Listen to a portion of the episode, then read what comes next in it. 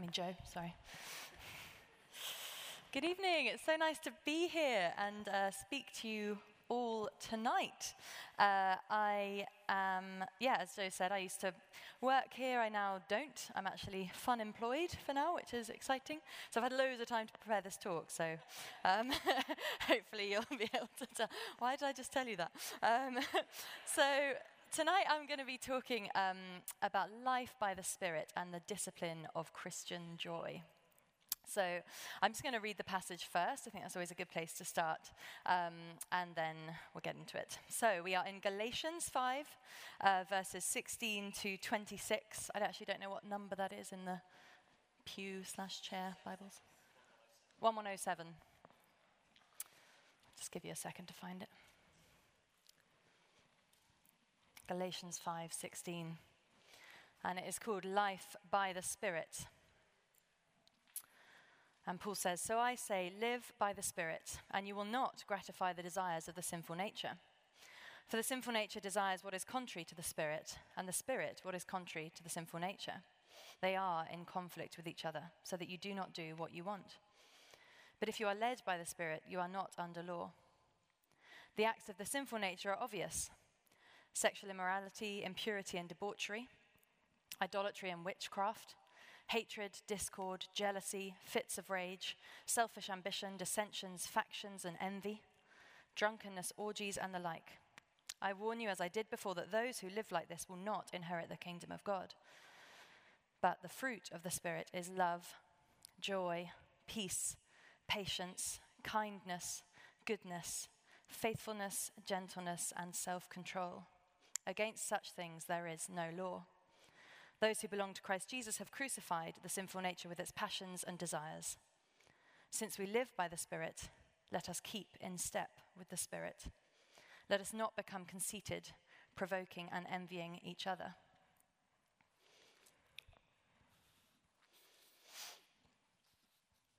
So, just a couple of points by way of introduction, and then I'll tell you kind of where we're going uh, this, in this evening's talk.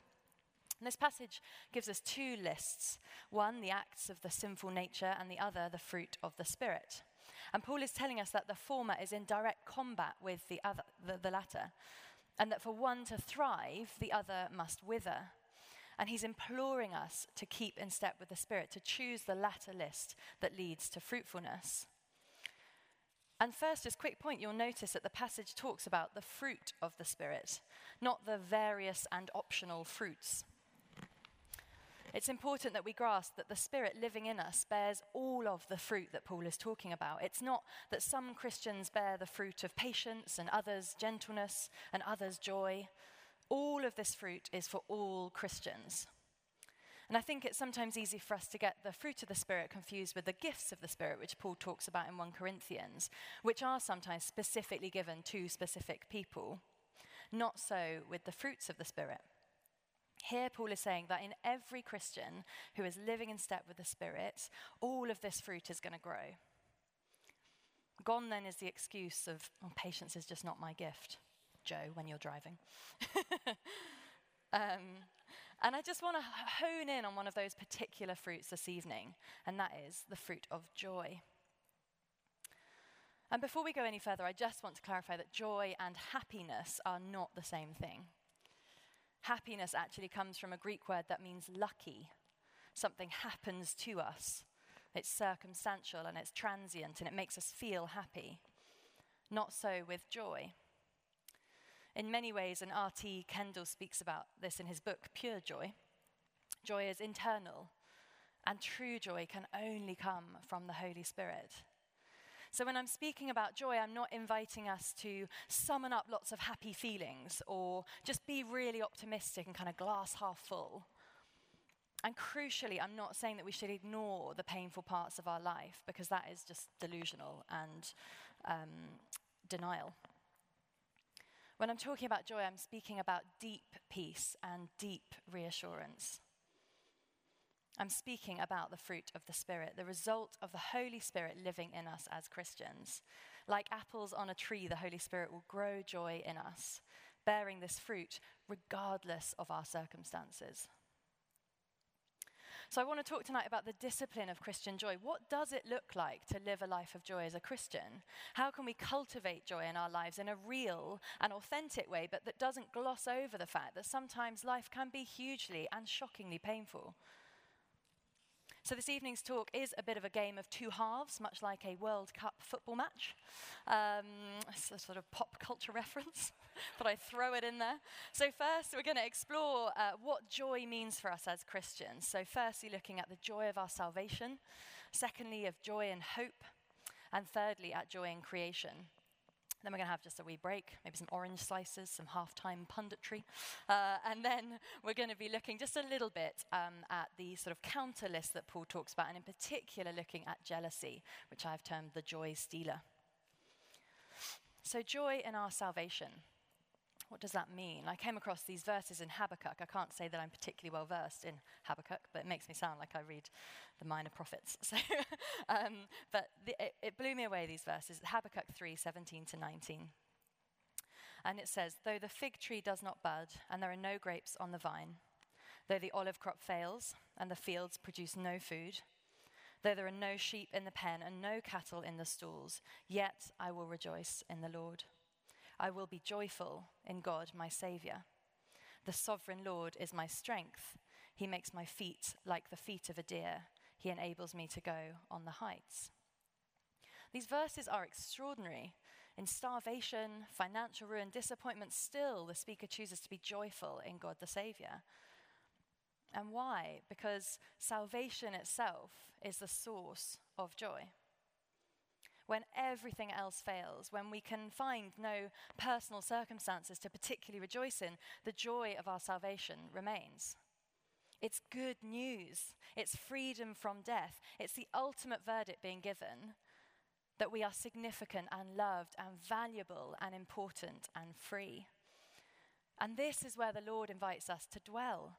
In the midst of pain and disappointment, he calls us into a place of deep joy, not necessarily because of any earthly reason, but because of the eternal truth that we are saved. Our souls are secure and we are safe. The prophet Isaiah puts it beautifully Surely God is my salvation. I will trust and not be afraid. The Lord, the Lord, is my strength and my song. He has become my salvation. With joy, you will draw water from the wells of salvation. With joy, you will draw water from the wells of salvation. It's a delightful truth. But so often we forget and we don't allow this truth to bring us any joy at all. Perhaps we find it difficult to believe that we are actually saved. Maybe our own circumstances have overshadowed the joy of our salvation because we don't feel happy at the moment and we're going through something really difficult. Well, you're in good company. Join David as he asked the Lord in Psalm 51 to restore to me the joy of my salvation. The fact that he needs it to be restored implies that at some point, and for reasons that we can probably well understand knowing David's story, he had times of losing the joy of his salvation. And for us, sometimes our lives become so overwhelmingly sad or disappointing or just busy and frantic that we need to go right back to basics to the very core of the truth of our story, which is our salvation. There's a, th- a, theologian called Miroslav Volf who says that Christians are people of joy because something good is being announced, that is a gift that you don't have to earn. You don't have to achieve. You have always already been achieved. You always already have reason to rejoice because of the goodness that is yours. And how do we draw on the joy of our salvation? We pray. As David did, we ask God, restore to me the joy of my salvation. Remind me that you plucked me from the pit. God gently invites us to dwell in the simple truth that our souls are safe, that He has rescued us because He loves us. Let that be the source of our joy first and foremost. And one of the many things God has taught me over the last few years, amidst a fair amount of trials and disappointments and various griefs, is the discipline of at each point returning to the Lord and asking Him to restore to me the joy of my salvation. When disappointment threatens to overcome me and loss pervades and fear whispers in my ear, I ask the Lord for joy. And He answers. I don't necessarily feel happy it's not happiness we're after here, but I feel circumstance shattering peace and deep, deep joy that I am saved and I am safe, and that I'm loved by a good God who knows what he's doing. So we return to God in prayer, in scripture, in sharing with trusted friends in our community, and we ask him to help us draw joy from our salvation. We learn, as Habakkuk says, to be joyful in God my Saviour. Father Raniero Cantalamessa, who's the preacher to the papal household in Rome and an incredible man of God, puts it quite simply God loves us. What deeper reason for rejoicing than this? What a foundation, what a bedrock of joy, ripe and ready soil for joy to grow from. And then we come to joy in hope hope that things are going to get better, hope in the promise that one day everything that is broken and messy, everything that is disappointing and painful is going to be made right again. Hope in a God who brings beauty from ashes and who knows the end from the beginning and who is unchanging. And the Bible tells us to be joyful in hope. Romans 12 12, be joyful in hope. And I think, again, this is a discipline.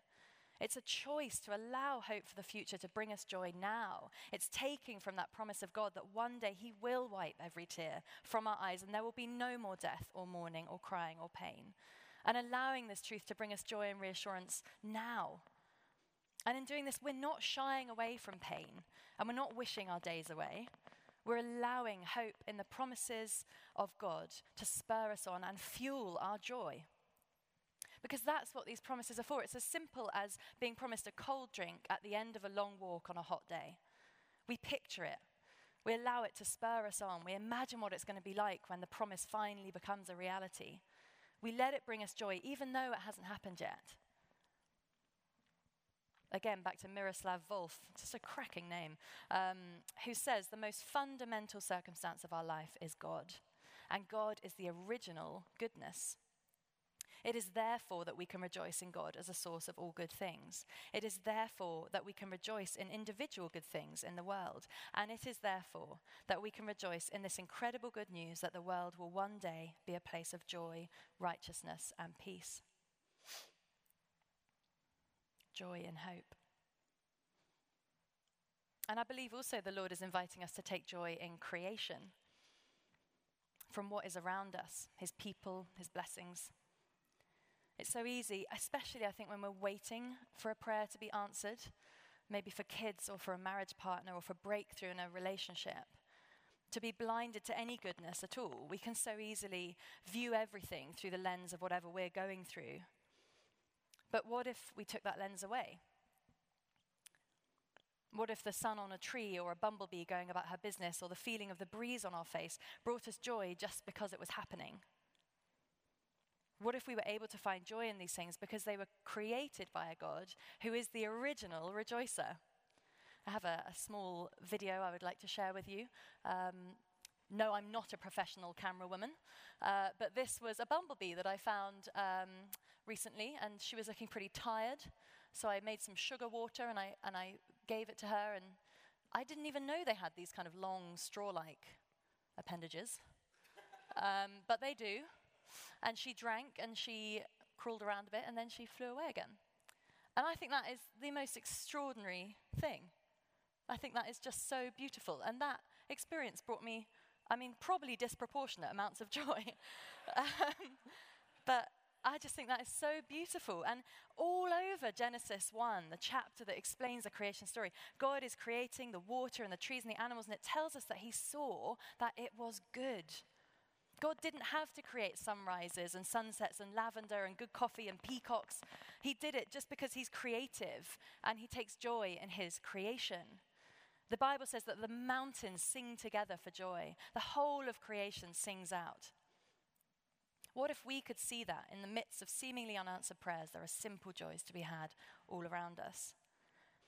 At a very painful moment in my life a few weeks ago, I heard a number of, um, well, I went, went for a walk and I heard a number of different birds singing, and it struck me that they are worshipping. That all of creation, the Bible says, is singing to God. And that simple notion that the birds are singing worship songs just brought me simple and profound joy. It was like a well, a store of joy within me that I was able to kind of access and draw from. And I believe that part of this is because in acknowledging these simple joys, we're coming in line with the nature of God. God invites us to join him in the statement, it is good.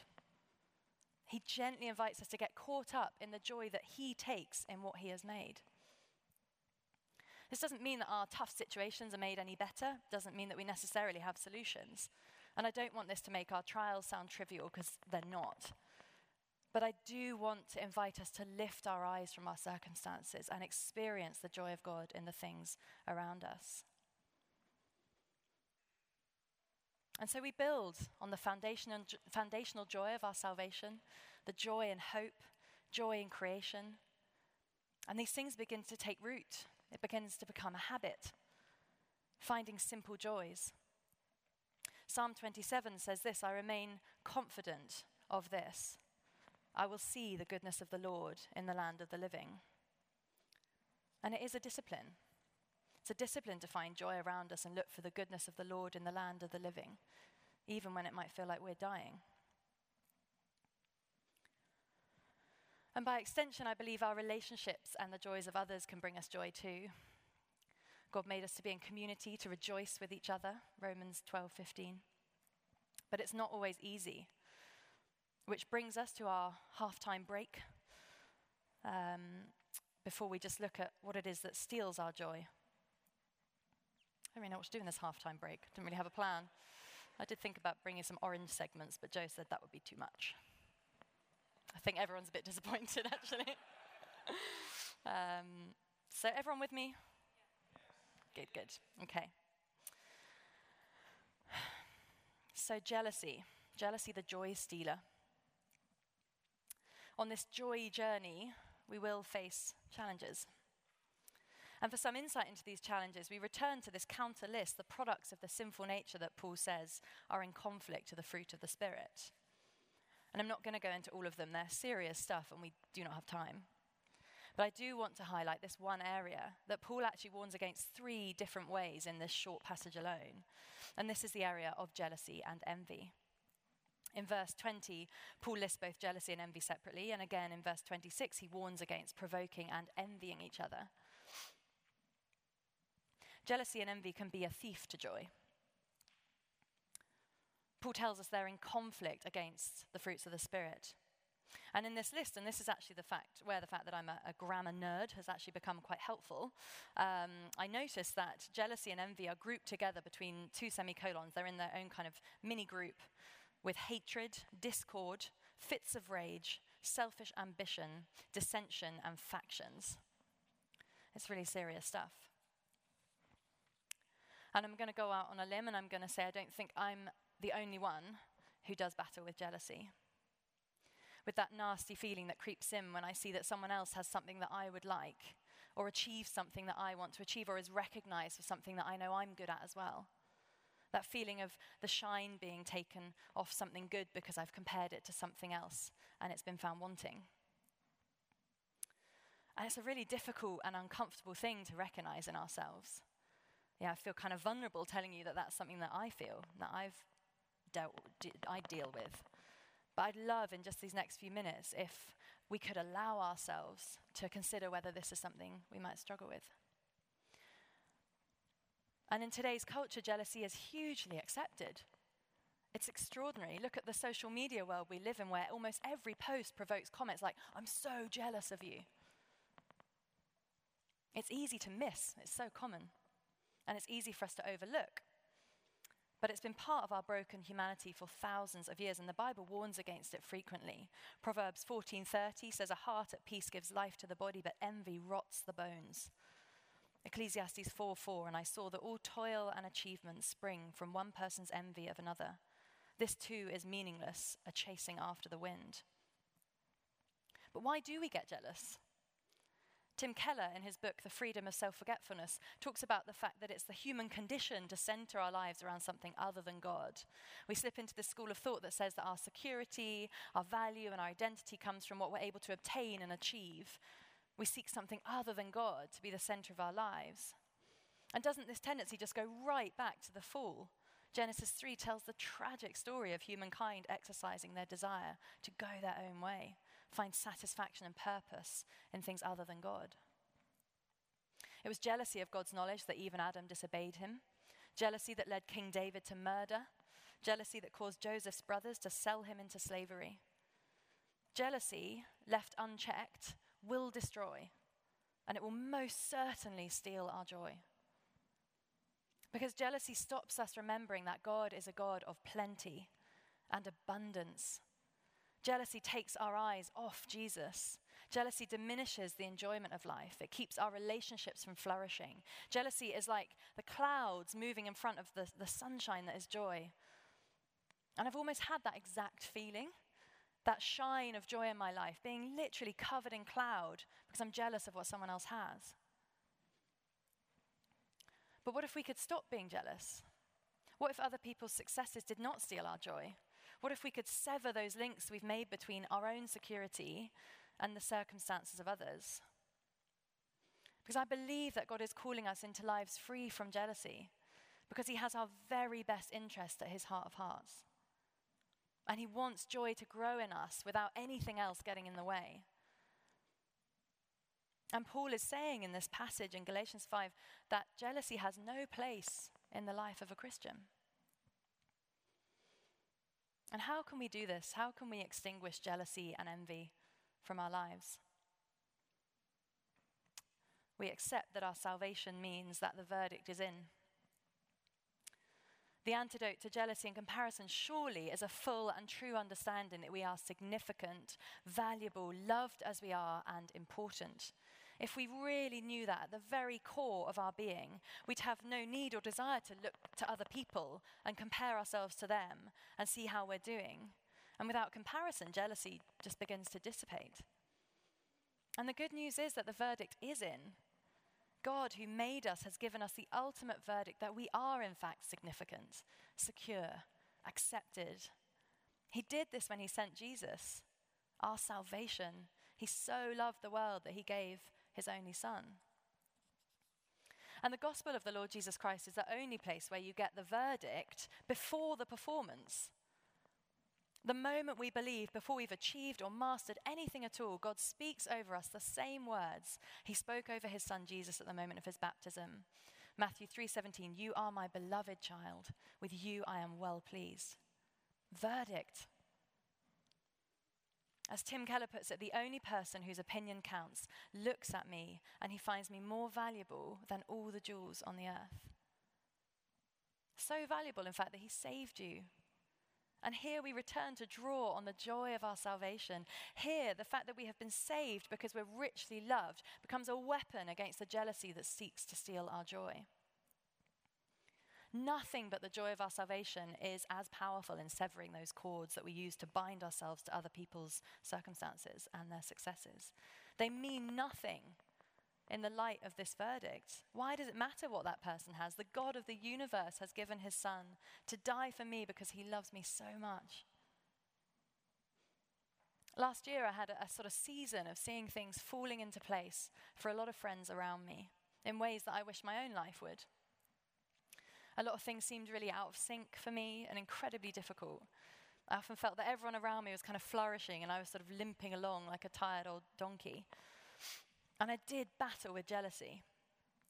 I felt the, to- the temptation to stop getting in touch with friends who had the things that I really wanted. I felt those clouds coming in, blocking the sunlight of joy. And God took me on this journey, and I can honestly say with my whole heart that recognizing the parts of those hardships that were jealousy and confessing it and trusting in my Savior who forgives me and loves me, I found new depths of joy and such freedom. I found that jealousy is no match for the power of the Holy Spirit. Jealousy is not something we need to live with. We don't need to create rivals out of friends or colleagues or family members. Confess it 1 John 1 9 says, If we confess our sins, he is faithful and just and will forgive us our sins and purify us from all unrighteousness. Bring jealousy to the cross. Allow Jesus to forgive you and set you free and bring you joy. And just imagine what a life free from jealousy would look like. And I'm not saying that it's going to make things easy. I think what I'm saying is identifying the parts of what we're finding hard that are hard because we're jealous. Identifying those and dealing with those makes things so much more bearable. Imagine being able to go to your friend's wedding as a single person and just celebrate the love that they found. Imagine hanging out with that woman who just got pregnant when you're desperate for a baby. And instead of feeling bitter and sad, being able to celebrate with them and feel joy at the miracle of life. Imagine being so thrilled that your colleague got promoted before you that you can take them out for a drink to celebrate them. Once again, I'm not saying any of these things will be easy, and I'm not saying that the only reason they're hard is because we're jealous. But what I am saying is those parts of it that are hard because we're jealous can be dealt with at the cross. Tim Keller puts it like this Wouldn't you like to be the skater who wins the silver and yet is thrilled about those three triple jumps that the gold winner did? To love it the way you love a sunrise. Just to love the fact that it was done. For it not to matter whether it was their success or your success. Not to care if they did it or you did it. You're as happy that they did it as if you had done it yourself because you're just so happy to see it. Beautiful. True freedom from jealousy means more room for joy to grow. And as we come into land, I don't, I don't want any of this to sound like striving. Really, really try to be joyful. Really try not to be jealous.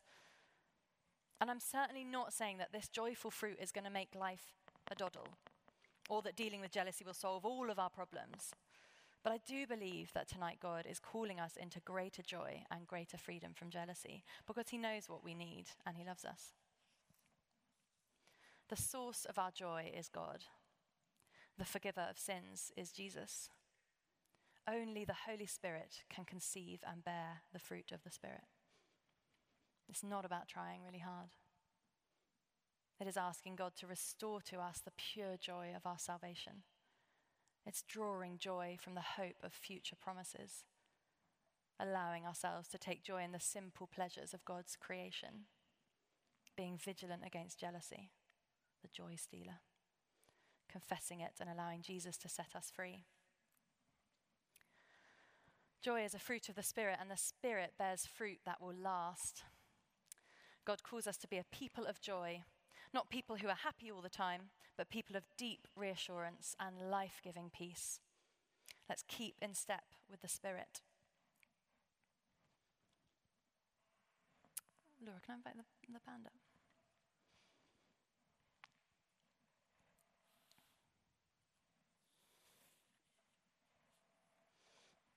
Just going to take a moment uh, to give God some space and let Him speak to us.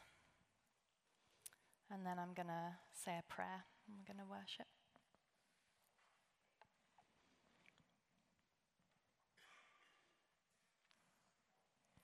And in this, this time of silence, just three questions. Is your salvation a source of joy for you? Do you need the Lord to remind you of the hope you have? Is there jealousy in your life that you want to confess and deal with?